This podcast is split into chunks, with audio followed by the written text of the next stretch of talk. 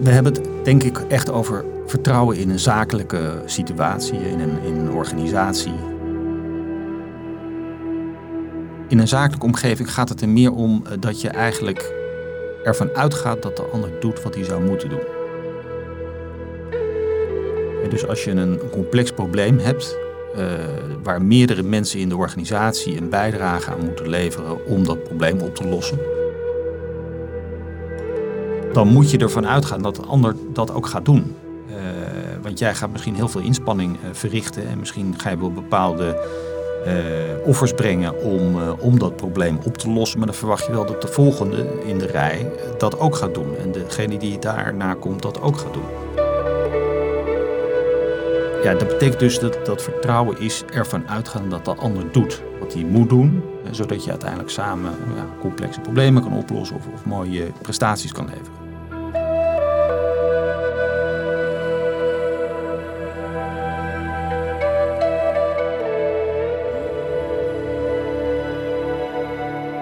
Dirk, je hebt een heel mooi verhaal over een, uh, over een reis naar Zweden.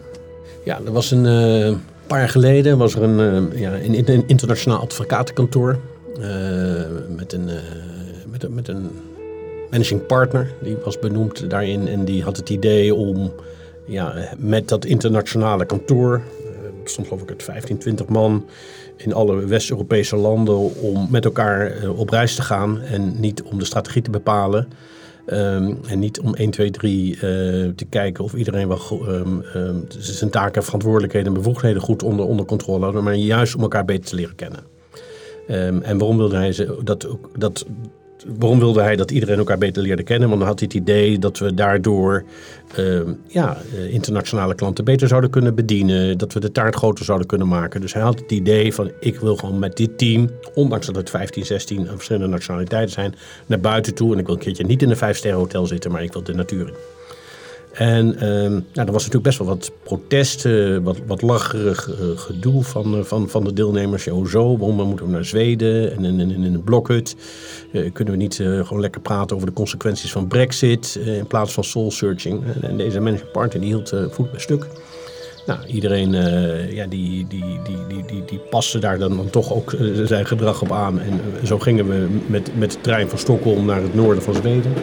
En inderdaad een blokhut met een kampvuur. En, en ik, de eerste avond uh, ja, zat de, de, de managing partner rond dat kampvuur. En hij, bes, uh, en hij begon met, uh, eigenlijk met de woorden van Dear all, who am I?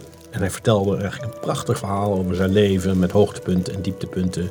Hij vertelde zijn verhaal met vragen, met twijfels en, en over zijn dromen. En het was echt muis en muis en muisstil.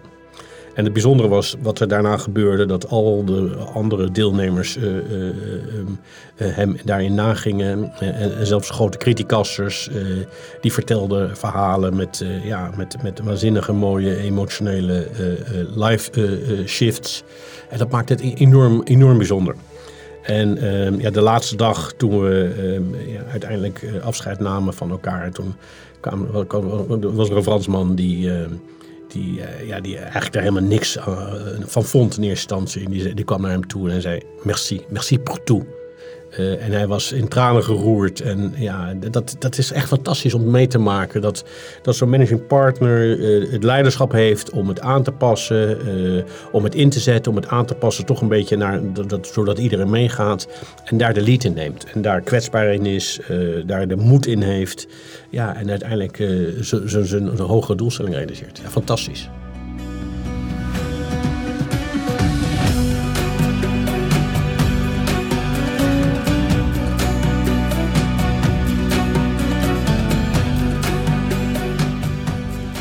Goedemorgen en uh, welkom bij de podcast Olifant in de Boardroom. Het onderwerp van vandaag is uh, wat is vertrouwen en waarom is het belangrijk? In deze podcast bespreken we onderwerpen die we tegenkomen in de boardroom en die soms lastig zijn om echt beet te pakken en te bespreken. En uh, vandaag gaan we het hebben over vertrouwen. Nou, vertrouwen is een belangrijk thema waar we soms maar moeilijk over kunnen praten. En soms is vertrouwen zelf de olifant. Um, soms is de managementstijl van de CEO um, het, de olifant zelf. En is er maar weinig vertrouwen in het team zelf om elkaar daar feedback over te geven. We gaan vandaag verkennen uh, hoe we met dat fenomeen vertrouwen om kunnen gaan. hoe we gaan werken. Ehm, en om op te lossen watgene wat opgelost kan en hopelijk uh, wordt. Ik zit vandaag met Dirk Egeler en Michael Batelaan. Ehm, en laten we maar meteen beginnen om vanuit een voorbeeld van vertrouwen met elkaar het gesprek te openen. Jullie kennen elkaar namelijk goed en ik zou jullie willen uitnodigen om elkaar even kort te introduceren. Michael, mag ik jou uh, het woord geven? Nou, dan is het een eer en genoegen om uh, Dirk Egeler voor te stellen. Uh, Dirk is net als ik ergens in de 50, is in Hilversum geboren, houdt van marmiet, wat heel bijzonder is als je samen op een kantoor werkt. Want wij zijn de enige die van marmiet houden bij de lunch. dus dat is een van de vele overeenkomsten. Um, Dirk heeft uh, uh, rechten gestudeerd in Leiden, heeft uh, bedrijfskunde gestudeerd in Rotterdam, heeft daar een enorm aantal vrienden op gedaan, waarmee hij nog steeds heel veel bergbeklimmingen en dat soort dingen organiseert.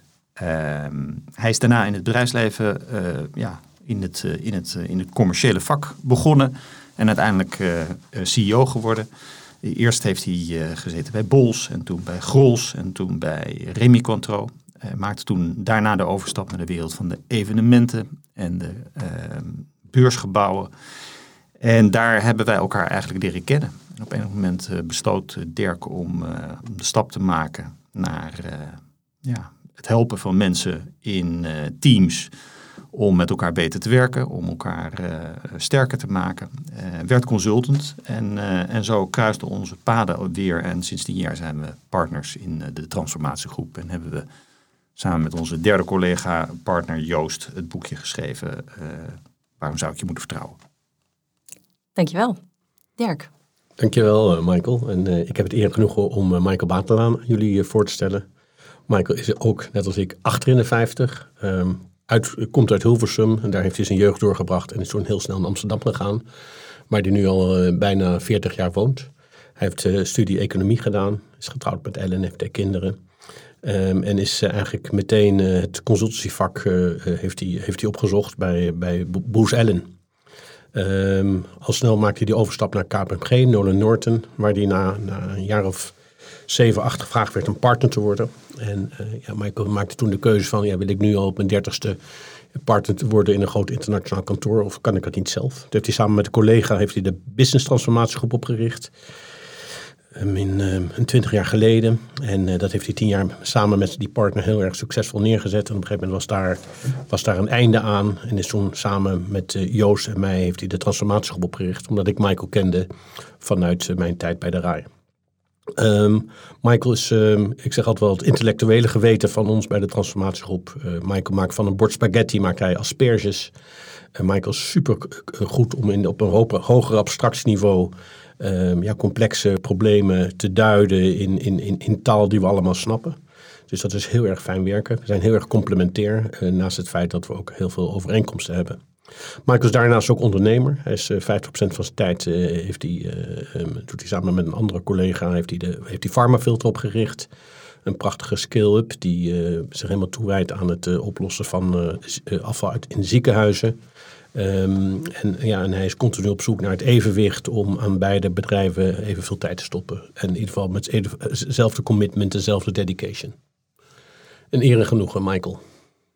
Uh, welkom allebei, heren. Leuk uh, om met jullie vandaag deze podcast uh, op te nemen. Hey, en Dirk, voor jou de allereerste vraag. Um, wat is de grootste olifant die jij ooit bespreekbaar hebt gemaakt? Ik heb ooit een opdracht gekregen van een CEO van een, van een mediabedrijf die uh, naar mij toe kwam en zei: Dirk, jeetje Mina, ik, uh, ik heb een team en ik vind het allemaal fijne mensen, maar op een of andere manier ja, zitten we met z'n allen in een soort strooppot. We zitten vast. Ehm, het lijkt wel alsof ze, ik wil vooruit en ze trekken aan mijn, aan mijn bagagedrager, waardoor ik niet vooruit kom. Ik, ze zijn aardig, maar ik weet niet of ze goed genoeg zijn. Zou jij eens een keer een onderzoek willen doen om te kijken wat we daaraan zouden kunnen, kunnen hoe we zouden, dat zouden kunnen oplossen? Vond ik eh, een spannende opdracht. Ik heb met al zijn teamleden gesproken. Dat waren er een stuk of acht, negen. Een aantal mensen in de tweede ring. Zijn secretaresse, de meneer van de ondernemingsraad gesproken. Om te achterhalen van, hey, wat, gebeurt er nou in die, in die organisatie? Zijn ze niet goed genoeg? Uh, hebben ze niet de stip op de horizon? Is er uh, gebrek aan vertrouwen? En heel snel bleek dat de olifant in de kamer eigenlijk de opdrachtgever was. En ehm, dus degene, de, de CEO van het bedrijf. En, op dat moment ja, dacht ik, dat moet ik toch teruggeven aan, aan hem. En ehm, dus ik uh, heb al mijn moed opgepakt. En ik zei, weet je, ehm, eigenlijk uh, het grote probleem is uh, dat, um, dat, dat, dat, dat, je een goed team hebt, maar dat jij in de ogen van, het, van, van jouw teamleden ja, niet degene bent die hen naar een grote hoogte kan brengen. Nou, hij schrok zich, schrok zich een hoedje en hij baalde er enorm van. Maar tegelijkertijd had hij wel heel erg de behoefte om daar iets aan te doen. Um, vroeg, wat, ja, wat raad je me aan? Ik zei, nou, volgens mij moeten we iedereen terughalen in, in de meetingroom. En uh, zal ik terugkoppeling geven op de interviews. En ja, waar jij dan ja, zegt wat, wat je overkomen is en wat je daar wil doen. Nou, zo geschieden. We, eh, een week later zaten we met z'n allen in een grote, grote meetingroom. Um, en hij trapt af en zei, jongens, ik ben enorm geschrokken. Ik wil jullie ten eerste hartstikke bedanken voor, uh, voor de feedback die je aan Dirk hebben gegeven. Maar tegelijkertijd ja, begrijp ik ook dat het heel erg over mij gaat. Ja daar, ben, uh, ja, heb ik lang over nagedacht afgelopen weekend. En ik wilde alles aan doen om de volgende stap te maken en te laten zien ja, dat ik uh, bereid ben om daar een volgende, om een volgende stap erin te zetten. En ja, en zo is dat, zo is dat gebeurd. Dus hij heeft zich kwetsbaar opgesteld, hij heeft de mensen bedankt. En vervolgens is hij heel succesvol met het team aan, aan, aan de slag gegaan. En ja, volgens mij zit hij daar nog steeds. En uh, waar heeft dat vertrouwen toe geleid, doordat je die olifant bespreekbaar uh, maakte? Nou ja, ik denk als je kwetsbaarheid toont, ja, daar, heb je in eerste instantie heel erg veel moed voor nodig. En dat heeft hij gehad in deze. Uh, ja, en dat, ja, dan, dan, dat, dat, heeft ook iets gedaan met, met die teammembers. Die, ja, die merkte opeens dat, deze, de, de, de, dat de CEO ook maar een mens was. En, en dat hij in ieder geval bereid was om te werken aan de feedback die hij kreeg. Maar, en die hij nooit rechtstreeks had gekregen van hem. Maar die toen in eerste instantie tot, via mij waren gegaan. En vervolgens is hij met hen uh, één op één in, in, verschillende, af, in verschillende groepjes is hij, is hij aan het werk gegaan. Ja, en dat heeft geleid tot, tot, ja, tot, tot, tot grotere successen. Mooi, dank, dank voor het voorbeeld. Het, misschien leuk om te noemen is ook veel van deze onderwerpen ook in de komende podcast afleveringen worden benoemd. Dus dankjewel voor deze inleiding. Michael, wat heb jij aan olifanten in de boardroom benoemd? Nou ja, het is, uh, het, het, is niet zo heel makkelijk om een olifant in de boardroom te benoemen. Een tijdje geleden hebben Dirk en ik een, een andere start-up begeleid. waar eigenlijk twee oprichters na, na een aantal jaren ja, eigenlijk het, het, klaar waren met elkaar. Ze hadden eigenlijk geen vertrouwen meer in elkaar. Er waren wat dingen gebeurd. Ze hadden er geen zin meer in, maar ze voelden zich allebei verantwoordelijk voor dat bedrijf, waardoor ze doorgingen. Um, en ja, de olifant in de, in, de, in de boardroom was eigenlijk dat iedereen dat zag. Uh, dat al hun medewerkers wisten dat ze een conflict hadden, die dat heel vervelend vonden. Um, en ja, we zijn toen met ze in gesprek geraakt over ja, wat, wat hun dromen eigenlijk waren. Waarom ze dit hadden gedaan. hoe ze waren gekomen waar ze, waar ze nu stonden. Hoe ze dat beleefden.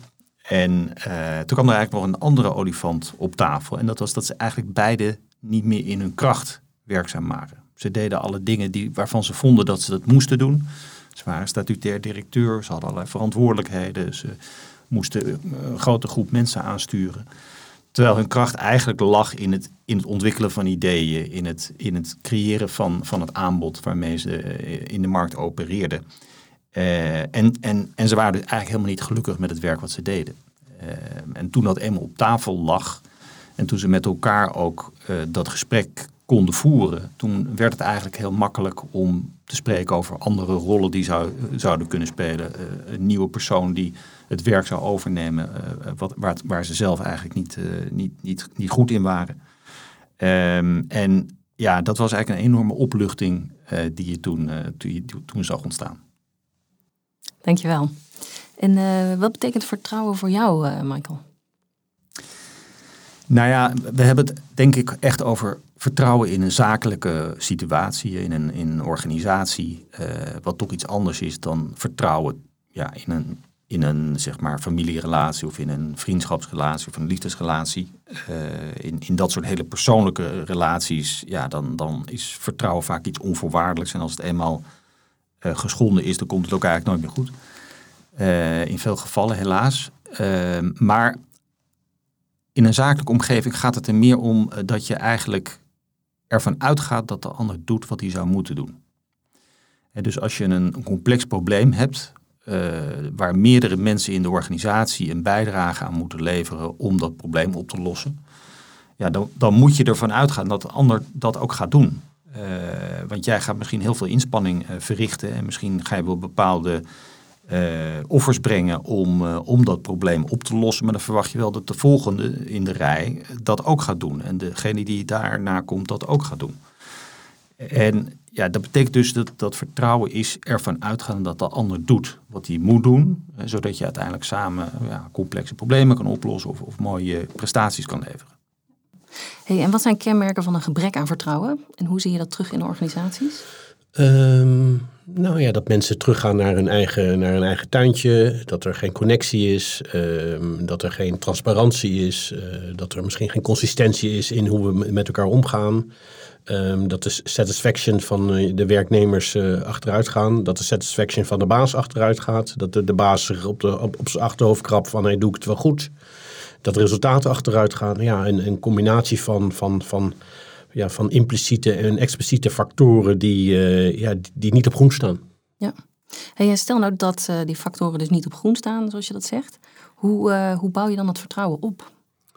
Nou ja, wat we eigenlijk doen is eerst een inventarisatie maken bij, ja, bij de verschillende deelnemers in, in, in zo'n team.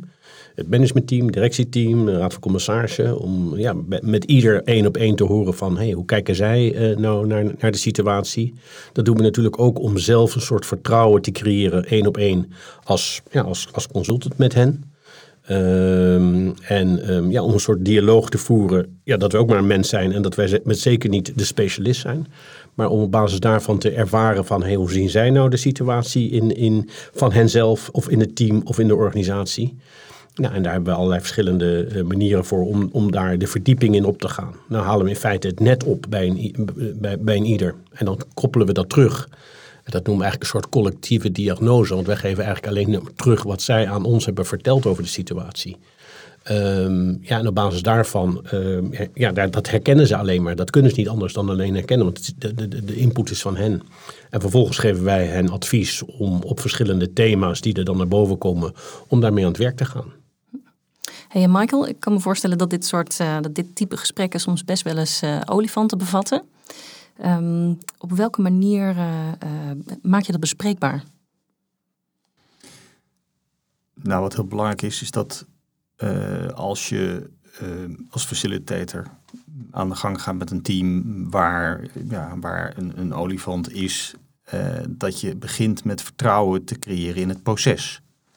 dus het is belangrijk dat je als buitenstaander onpartijdig bent, dat je integer bent, dat je ze uitlegt dat je niet mensen gaat citeren met naam en toenaam wie er nou wat precies gezegd heeft. Um, en ja, ook zelf, zoals Dirk net ook al zei, eh, zelf dus begint met een kennismaking met alle uh, mensen die betrokken zijn, om ook vertrouwen in, in jou als facilitator te creëren. Ja, en dan lukt het wel vaak om mensen over die drempel te krijgen. En, en soms eigenlijk verbazend makkelijk lukt het uh, om mensen over die drempel te krijgen, om zich uit te spreken. Ik weet dat ik een keer uh, in een, in een voorbeeld staat in het boekje beschreven, in, in een artsenmaatschap kwam. En waar waar ik kennis maakte met iemand die, ja, die heel gesloten was en die als een, als een dood vogeltje in de hoek zat. En toen ik duidelijk maakte dat, dat ik hem niet zou gaan quoten, dat hij zo volledig vrij zou kunnen uitspreken, toen, toen stortte hij, pas boem, ineens zijn hart volledig uit. Uh, over het conflict wat hij had met, met een van zijn collega's. En waarvan hij dacht dat de andere alleen maar bezig was om hem dwars te zitten en kapot te maken. Uh, en, en hij begon te huilen. En het was, het was heel emotioneel. En ik had eigenlijk niet meer gedaan dan zeggen van joh, het is veilig om je naar mij toe uit te spreken. En ik probeer daar dan met beleid mee om te gaan. Ja, en Michael, dat is dus eigenlijk heel belangrijk om unattached te zijn. Hè? Uh, het maakt voor ons uiteindelijk niet uit of, of de, de maatschap of, of, of de organisatie links of rechts uh, afgaat. Als ze maar een keuze maken. Maar wij, ja, wij zetten ze eigenlijk voor de spiegel. Uh, wij zetten ze voor de spiegel met input die ze zelf geven aan ons. En die vertrouwensband die zij moeten ervaren met elkaar, die proberen wij in ieder geval één op één in eerste instantie op te bouwen. Waardoor deze, deze dokter, denk ik dat het was, uh, uh, ja, Michael, uh, met Michael de, diepte inging. Hey, en waarom is het dan toch zo lastig om die olifanten bespreekbaar te maken? Ja, olifanten gaan vaak niet over Excel-sheets. Die gaan vaak niet over de linker hersenhelft uh, waar de ratio zit. Maar zit veel meer in emotie. Zit veel meer in gedrag. Zit veel meer in dingen die er gebeurd zijn. Um, en die niet met elkaar besproken zijn. En um, ja, wij vinden het als mens maar heel erg lastig om elkaar feedback te geven. Um, nou, positief feedback is, uh, is nog best wel makkelijk. Jules, wat zie je er hartstikke mooi uit vandaag. Maar als het gaat over iets waar, uh, ja, waar, ik, ja, waar ik last van heb in hetgeen wat er gebeurd is uh, de afgelopen dagen, ja, dan kost me dat niet 1, 2, 3, uh, kost het moeite om dat op een gepaste manier te zeggen. Want ik ben bang dat de relatie daardoor onder druk komt te staan. En dat hebben de meeste mensen uh, om ons heen. Die vinden het maar lastig om negatieve feedback of constructieve feedback, zoals je dat dan mooi noemt, om die te geven. Want we zijn bang dat dat de relaties gaat. En waardoor als je het dus niet doet, dat, ja, dat je het of onder het, onder het tapijt uh, uh, schuurt of, of, stopt. En dan komt weer een nieuw druppeltje in de emmer. En op een gegeven moment loopt die emmer over. En ja, dan is het eigenlijk te laat. En als je geen feedback geeft, dan doe je jezelf eigenlijk tekort, want jij hebt er last van, maar je doet die ander ook tekort. Want als je goede feedback geeft op een constructieve manier, ja, dan word je er alleen maar beter van. En degene die het geeft en degene die het ontvangt. En we vinden dat lastig.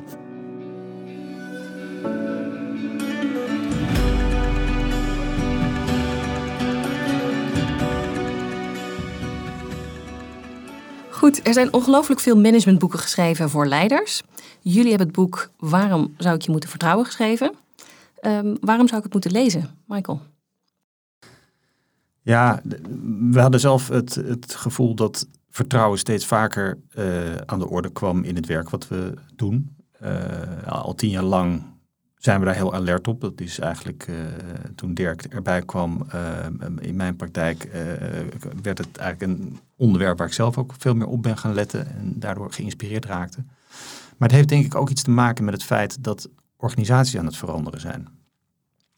Als je een, een, een hiërarchische organisatie hebt met een hele duidelijke baas eh, die iedereen in de gaten houdt, dan is het misschien minder belangrijk dat je er zelf van uitgaat dat de ander zal doen wat hij zou moeten doen, omdat er een baas is die daar toezicht op houdt. Dus, dus je vertrouwt dan misschien de baas dat het een goede baas is en dat hij alles in de gaten heeft. En denk je, nou ja, ik weet niet of Jules uh, het uit eigen wil doet, hè, maar die, die doet heus wel wat de baas zegt. Maar als die baas op een afstandje komt te staan en meer een coach wordt en, en, en wij moeten samen een, een project doen wat zo ingewikkeld is dat die baas daar helemaal geen overzicht over houdt, ja, dan is het wel belangrijk dat ik Jules vertrouw en dat ik ervan uitga dat zij doet wat ze zou moeten doen. En dan moet ik daarin investeren.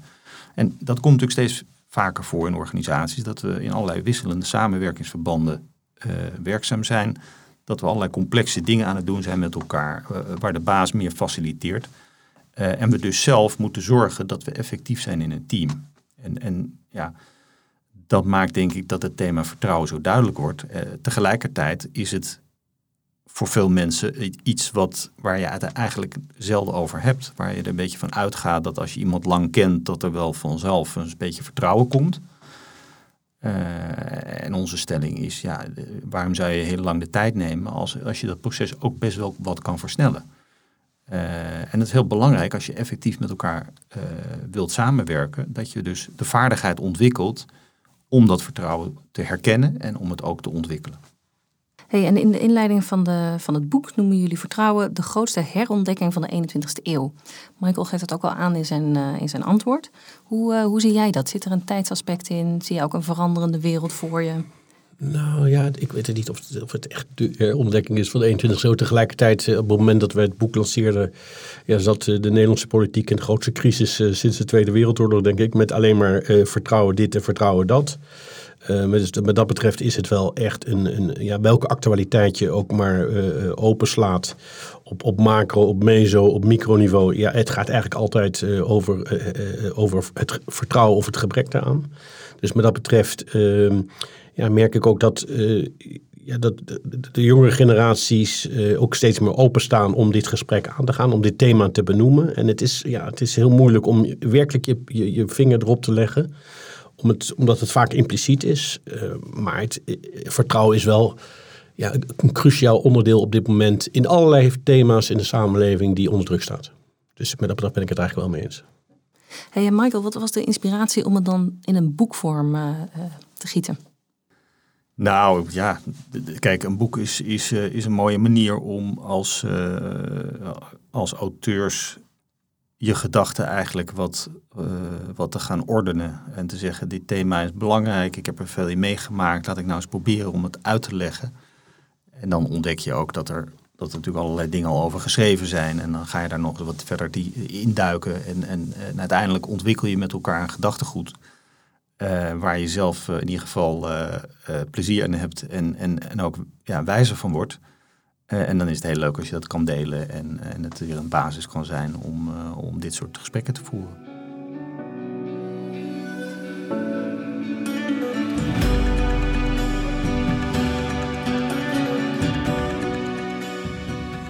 Oké, om een extra inzicht te geven en om te spreken met de mensen die echt uh, belang erbij hebben bij de dingen die we, die we bespreekbaar maken in deze podcast, is een rode draad dat wij externe gaan bellen. En onze eerste ehm, gast in de, in de show is Joost van Houten.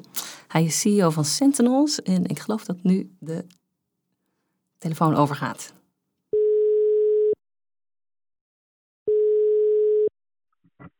Hi Dirk.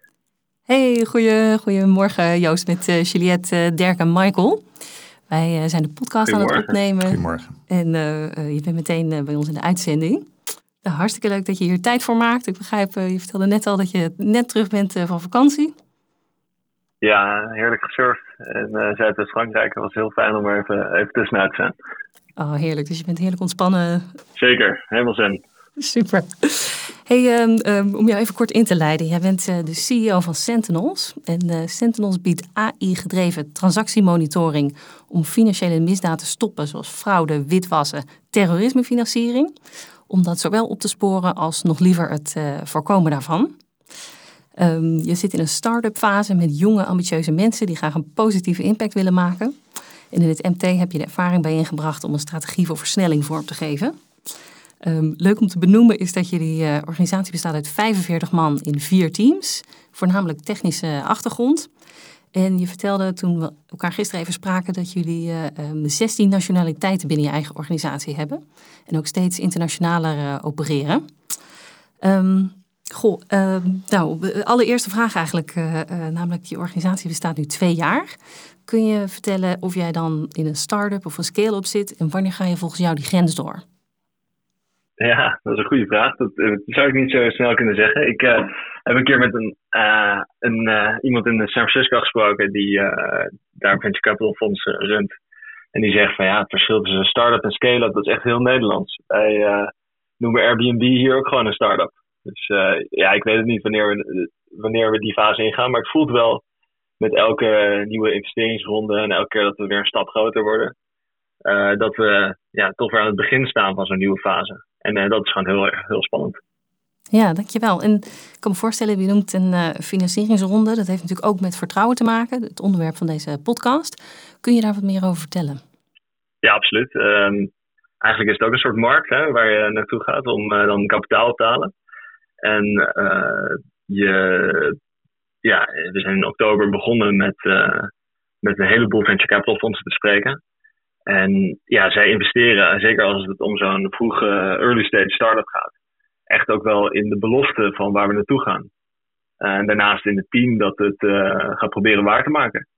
Uh, dus het is heel leuk dat je ja, dat vertrouwen dan ook krijgt door zo'n eh, door zo'n ronde te closen. Ja. En dan ook daarmee een, eigenlijk een nieuwe groep mensen aan boord haalt, haalt die, uh, die je wil helpen om die, die fase zo goed mogelijk door te gaan.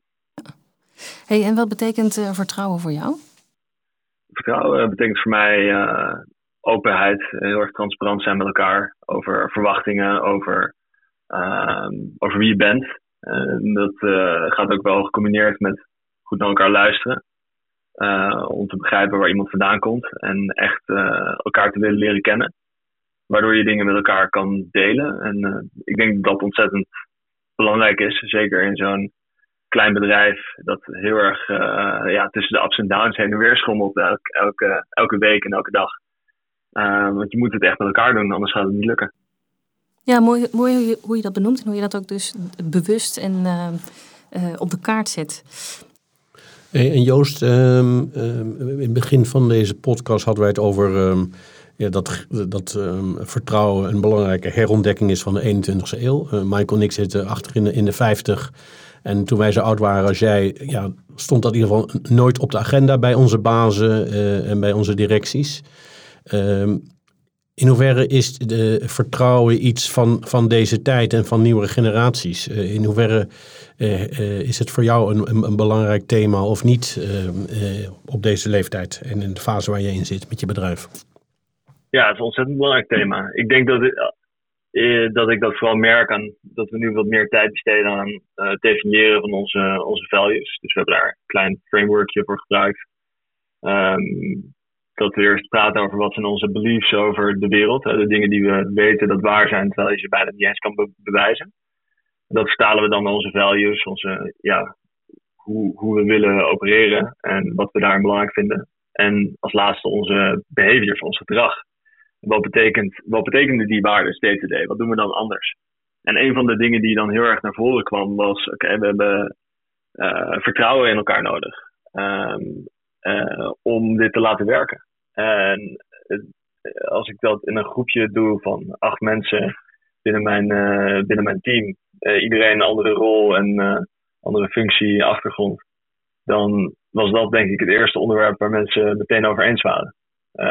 dat en we willen het samen doen en we willen een positieve impact maken op de wereld. dus dat is misschien ook wel een beetje de millennial gedachte. Um, tegelijkertijd is het, ja, hoe krijg je dat voor elkaar? Dat, als, je dat, als je die vraag stelt, dan uh, zijn we denk ik allemaal nog steeds wel een beetje zoekende. En dan, uh, uh, dus dat, dat zie ik ook wel. Dankjewel. Hey, en Joost, het onderwerp van de podcast is olifanten in de boardroom. Um, levert jullie product nog wel eens olifanten op?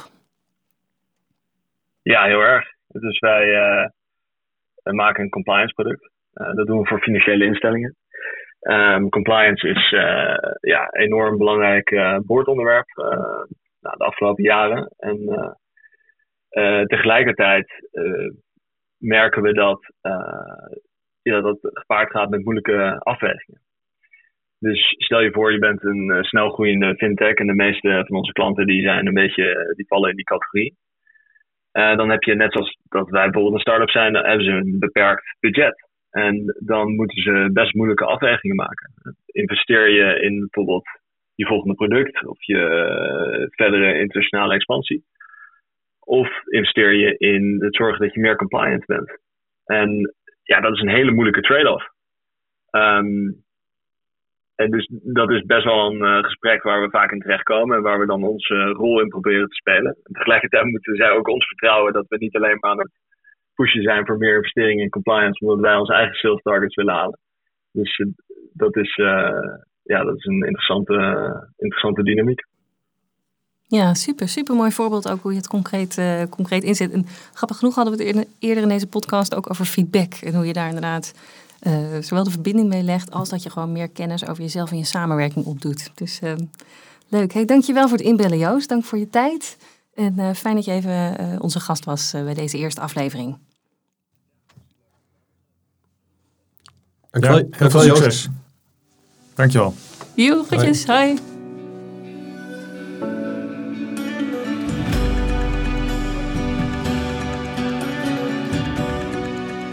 Goed, om uh, tot vertrouwen te komen moet je natuurlijk een sfeer creëren van veiligheid. En hoe kom je daar? Het lijkt me namelijk een delicaat proces dat je niet zomaar even snel kunt fixen in een gesprekje van een uur op een kantoorpand midden in het centrum. Dus um, stelling aan jullie is: Vertrouwen creëren binnen een organisatie heeft tijd nodig en een basis van veiligheid. Michael.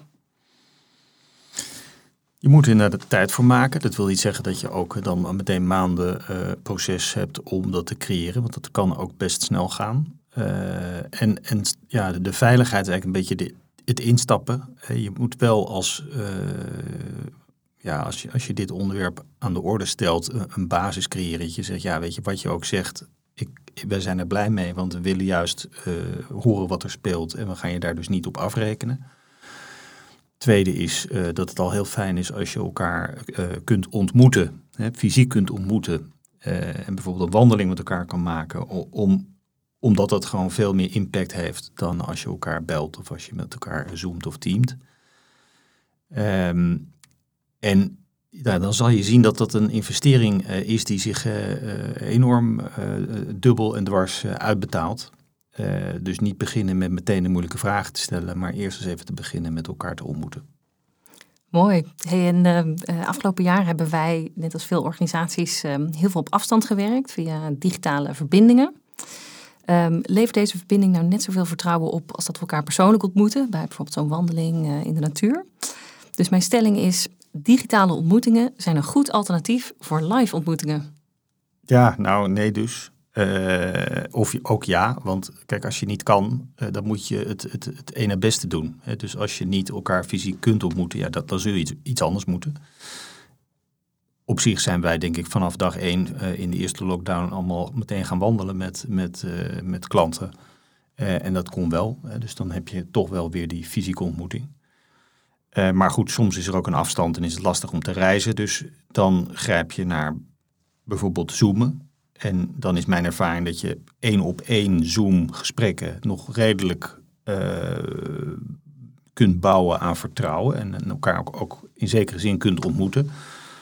Ja, als je deelneemt aan een vergadering met, met, met 10, 12 man en je ziet allemaal uh, hele kleine gezichtjes op een schermpje, ja, dan, dan wordt het iets totaal anders. Dan is het echt meer soort uh, broadcasten en, en tijd mag iemand nog iets terugroepen, maar dat heeft niets meer te maken met het opbouwen van verbinding of, of vertrouwen. Althans, dat is mijn ervaring. Dank. En Dirk? Ja, Jij het omarmt? Nee, dat second best. Je moet roeien met de riemen die je hebt. Uh, mensen waar het vertrouwen al uh, was, uh, was, was, opgebouwd. Ja, dat kan je dan proberen te handhaven min, middels teams en, en, Zoom-sessies. Maar we hebben ook genoeg uh, bedrijven waar we langskomen waar sommige mensen elkaar nog nooit in het echt hebben gezien. Want die zijn bij wijze van spreken 1 juni 2020 in het bedrijf gekomen. En, ja, en dan is het bijna onmogelijk om ja, sessies aan te gaan van wie ben je en waar kom je vandaan en waar ga je naartoe. Dat, daar is die, dat fysieke en daar is die natuur denk ik echt wel een, een enorme belangrijke randvoorwaarde voor om, om snel te accelereren. Hey, nou, we hebben net gebeld met, met Joost van Houten. Um, en uh, ik was benieuwd, hè, dus als olifant in de boardroom, hoe ga je nou als organisatie ga je verder nadat er misstanden aan het licht zijn gekomen? Hoe kom je dan weer tot een gezonde organisatie? En hoe haal je dus eigenlijk die distrust, dus als vertrouwen er niet is, hoe haal je dat uit een organisatie? En mijn stelling is dan, vertrouwen is niet altijd te herstellen. Ja, daar ben ik het eigenlijk wel mee eens. Ja, soms is, er, uh, is het vertrouwen zo geschaad Um, ja, dat, dat, um, dat één iemand uh, ja, niet meer wil samenwerken met de ander. Um, en, en, dat, en, dat, dat kan ook de realiteit zijn. En ja, als je dat maar op een, uh, op een gepaste manier agendeert, als je dat op een gepaste manier op tafel legt uh, met hoor en wederhoor, ja, dan zou het een conclusie kunnen zijn dat, ja, dat iemand uit een, uit een, uit een team wordt gevraagd om, om, om daar om uit te stappen. Waardoor uh, um, ja, een enorme scham is ontstaan in die. Een litteken is ontstaan in dat team. Die andere is weg. En dan moet je echt wel weer helemaal opnieuw gaan beginnen om, om, om, om, om het vertrouwen te herwinnen. Maar zonder diegene die daar eigenlijk niet meer in paste. Uh, tegelijkertijd zie je ook wel zo'n organisatie waar best wel wat gebeurd is. Uh, en, daar, uh, en, en, en niet altijd even fijn. En dan is het wel te herstellen, mits de, de, de, de deelnemers daar ook echt open voor staan. Als ze ook daadwerkelijk durven uh, de moed hebben om uh, hand in eigen boezem te steken, uh, sorry te kunnen zeggen en, en daadwerkelijk um, um, ermee aan het werk te gaan. zie je ook mijn eerste, de, de casus in mijn, in mijn eerste voorbeeld. Als je echt bereid bent om die volgende stap te zetten, kan het natuurlijk ook weer wel. Ja. Michael, vertrouwen is niet altijd te herstellen? Klopt, denk ik. En uh, dat, soms is dat ook de olifant in de, in de boardroom. Uh, dat, dat tussen twee mensen het gewoon nooit meer goed zal komen. En dat duurt meestal niet heel lang voordat mensen dat doorhebben. Uh, en en zo'n situatie kan een, kan een team en, en ook als de directie is, ook een hele organisatie gewoon jarenlang gijzelen. Uh, en dat is enorm zonde van, van, van alles. Uh, niemand wordt daar gelukkig van. dus dan kan je beter zeggen, en dan is eigenlijk werken aan vertrouwen. Dus zeggen van nou, met deze twee mensen samen gaat het niet meer. daar moeten veranderingen komen. En eh, dan, dan is dat de olifant die je moet benoemen. En, en dan is dat de noodzakelijke stap die gezet moet worden om als organisatie überhaupt verder te komen.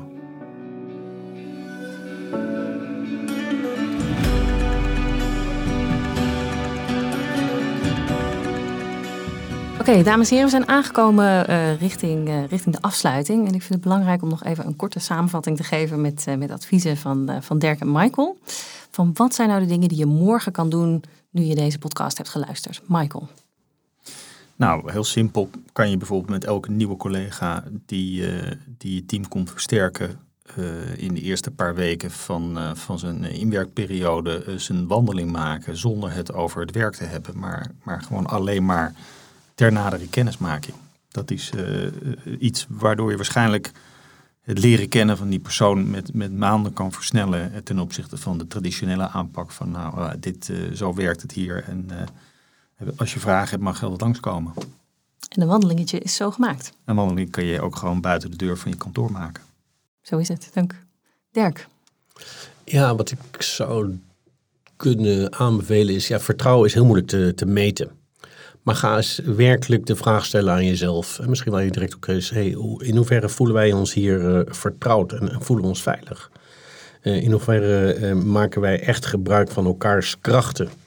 In hoeverre durven we elkaar echt feedback te geven? Ja, alleen al die vragen te stellen aan jezelf en aan je directe collega's geeft eigenlijk een soort antwoord, een soort kwalitatief antwoord op, op hoe zit het met ons vertrouwen en veiligheid in het team? En nou, als het hartstikke goed is, nou, hoe kan je dan van good naar great gaan? En uh, als het niet goed is, begin, begin daar aan te, aan, aan te werken. Dank heren. Dit uh, was de eerste aflevering uh, uit een reeks van vier van deze podcast Olifant in de Boardroom. De volgende aflevering zal gaan over hoe vertrouwen leiderschap creëert. Daarin zullen we opnieuw spreken met Dirk Egeler. En daarnaast zal Joost Manasse ook bij het gesprek aansluiten. Als gast zullen we bellen met Erik Jan Mares, CEO van Zeeman, over het leiderschap van de toekomst. Uh, dank gasten voor vandaag en jullie als luisteraar dank voor het luisteren. We horen graag jullie reacties, als natuurlijk ook de olifanten die jij zelf tegenkomt in de boardroom.